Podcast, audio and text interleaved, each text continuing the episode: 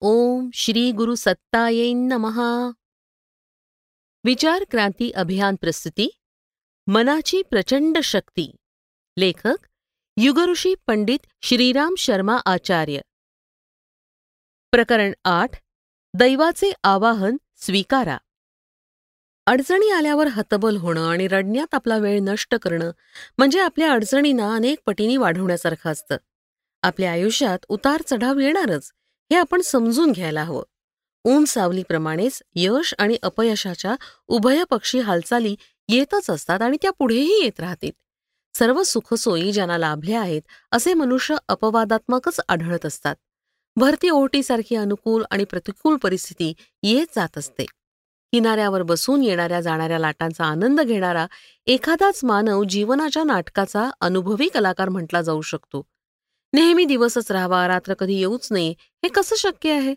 जन्मोत्सवच होत राहावेत मृत्यूचं रुदन कधीच कानावर पडू नये हे कसं शक्य आहे?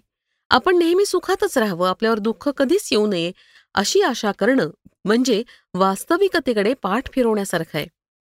जे सुखकारक परिस्थितींचा योग्य लाभ घेतात आणि दुःख आल्यावर धाडसानं त्याचा सामना करतात तेच खरे बुद्धिवंत असतात. ज्यांना इतरांचं सुख समाधान बघवत नाही असे लोक सुद्धा या जगात भरपूर आहेत. आपल्यामुळे ज्याच्या अनाचारात आणि अंधेऱ्या गर्दीत विघ्न येतात ते सुद्धा आपले शत्रू होत असतात. अनुचित फायदा घेणारे शोषक आणि आक्रमणकारी सुद्धा संधीची वाटच बघत असतात. अशा असुरी तत्वांचं अस्तित्व अनादी काळापासून राहत आलेलं आहे आणि ते अनंत काळापर्यंत राहणार आहे. यांच्यापासून बचाव करणं फार कठीण असतं. पण हेही विसरून जाता कामा नये की हे लोक शूर आणि धाडसी लोकांच्या वाटेला जात नाहीत. स्वतःचं सामर्थ्य वाढवण्याव्यतिरिक्त आपल्या सहकाऱ्यांची संख्या वाढवून सुद्धा या असुरी शक्तींपासून आपला बचाव करता येऊ शकतो. परंतु यांचा सामनाच करावा लागणार नाही किंवा आपल्या मनाविरुद्ध काही घडणारच नाही हा असा विचार करणं म्हणजे आकाशातील तारे तोडण्याचा प्रयत्न करण्यासारखा आहे. अडचणी आणि अडथळे ओलांडण्याव्यतिरिक्त कोणताच मार्ग मनुष्यासमोर नसतो. कधी कधी अचानकपणे एखादा शारीरिक आजार उद्भवतो तर कधी अकस्मातपणे एखादं संकट समोर येऊन उभं राहतं. कधी कधी अचानक एखादा अपघात घडतो आणि कुटुंबातील कुणीतरी प्रियजन दगावतो.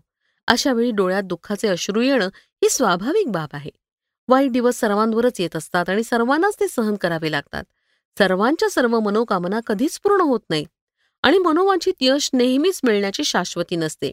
एखाद्या वेळेस असं वादळ येतं की आपण मोठ्या परिश्रमानं तयार केलेलं घरटं एका क्षणात उडून जातं. दुबळ्या मनस्थितीचे लोक अशा वेळी कोलमडून जातात. दैवगतीमुळं या जगातील प्रत्येक व्यक्ती आणि वस्तू नष्ट होत असते. कधी कधी भरपूर प्रयत्न करून सुद्धा यश हाती लागत नाही. कसल्याही विपरीत परिस्थितीसमोर मान न तुकवणं यातच मनुष्याचा गौरव असतो. आपण आपलं मनोबल खचू देऊ नये. संकटासमोर हार मानू नये. हिंमत आणि धीर सोडू नये. दैवाचे आवाहन स्वीकार करून त्याला लढा द्यावा यातच मानवाची महती आहे.